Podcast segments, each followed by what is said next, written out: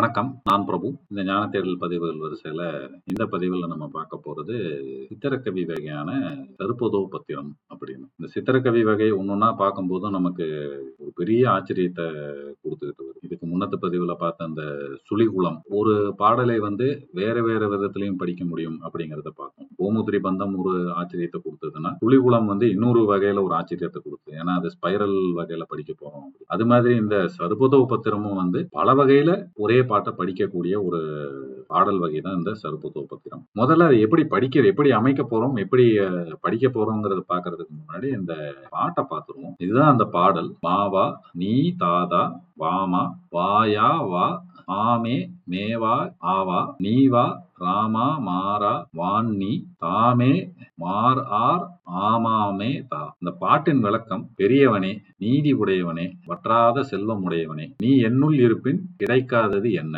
வேறு என்ன தேவை எனக்கு இருக்கிறது? நீ ராமனை போன்றவன் மன்மதனை போன்றவனும் ஆக இருக்கிறாய். நீ மேகங்கள் போல வளம் தரும் நிலையில் இருக்கிறாய். அதனால் நீ அணிந்திருக்கும் மலர் மாலையைப் போல உன் நெஞ்சத்தில் என்றும் குடியிருக்கும் வகையில் எங்களுக்கு அருள் புரிவாயாக அப்படிங்கறது தான் இந்த பாட்டோட விளக்கம். இந்த பாட்டோட அமைப்பு பார்க்கும்போது தான் நமக்கு இன்னும் ஒரு ஆச்சரியத்தை கொடுக்கக்கூடிய ஒரு அமைப்பார் இந்த பாட்டை வழக்கம் போல அந்த சுழிகுளத்துல பார்த்த மாதிரியே எட்டு கட்டங்களாக ஒரு வரிக்கு எட்டு கட்டங்களாக அமைத்து இந்த பாடலை நான்கு வரி பாடலை அமைத்த பின் அதோட மிரர் இமேஜ்னு சொல்லுவாங்க. கீழே இருக்கிற நாலு வரிகள்ல நாலு கட்டங்கள்ல அமைத்து பார்க்க போறோம். மொத்தத்துல பார்க்கும்போது இது வந்து ஒரு எயிட் கிராஸ் எயிட் டேபிள் அப்படின்னு சொல்லி சொல்லலாம்.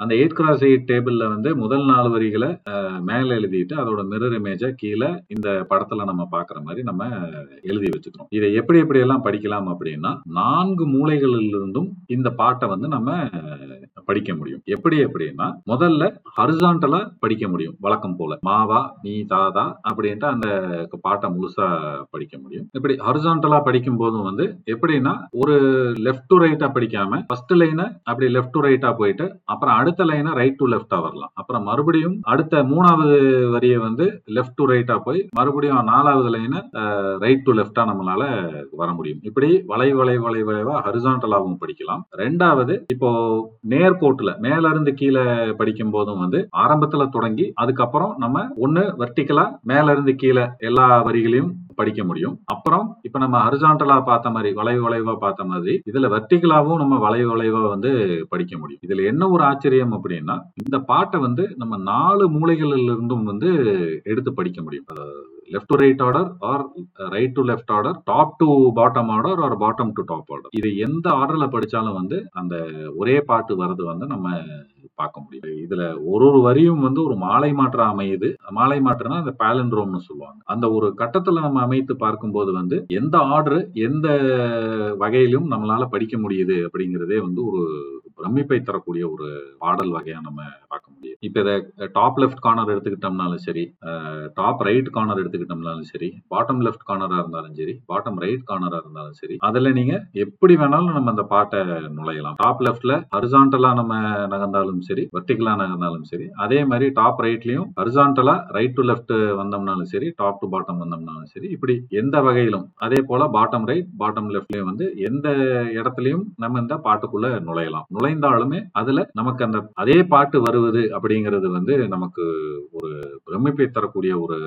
படைப்பாகவே நம்ம இதை பார்க்க முடியுது. அப்ப நம்ம அந்த இதை படைத்த புலவரின் மொழியாற்றல் எப்படி இருக்கும்? எந்த அளவுக்கு அவரு அந்த வார்த்தைகளை எழுத்துக்களை எல்லாம் ஒன்று சேர்த்து ஒரு அழகான பாடலை நமக்கு கொடுத்து அதுல அர்த்தமும் பொதிந்து இருக்கிற அளவுக்கு கற்பனை செய்து இந்த சித்திரக்கவி வகையாகவும் அதை கொண்டு வந்திருக்கிறாங்க அப்படின்னு நினைக்கும் போது நம்ம மொழி மேல இருக்கிற ஒரு மரியாதை இன்னும் அதிகமாக கூடிக்கொண்டே போகுது. இந்த மாதிரி படைப்புகள் எல்லாம் வந்து நம்ம மொழியில இருக்குது அப்படிங்கிறதே நம்ம கலாச்சாரத்தின் ஒரு அடையாளம். இந்த இலக்கியங்கள்லாம் தான் வந்து நம்ம தமிழ் கலாச்சாரத்தின் ஒரு அடையாளம்.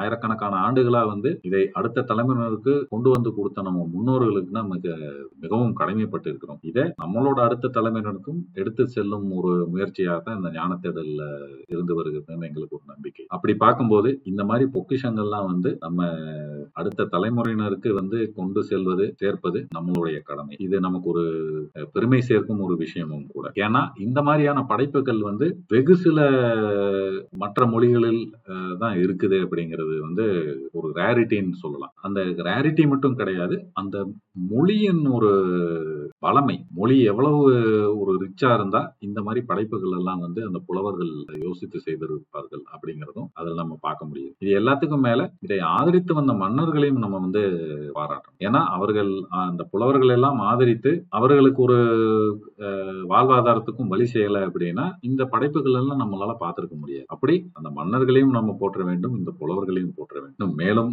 வேறு சில இந்த மாதிரி ஆச்சரியமான கவிதை வகைகளோடு மீண்டும் மற்றொரு பதிவில் சந்திப்போம். ஞான தேடல் தொடரும். நன்றி வணக்கம்.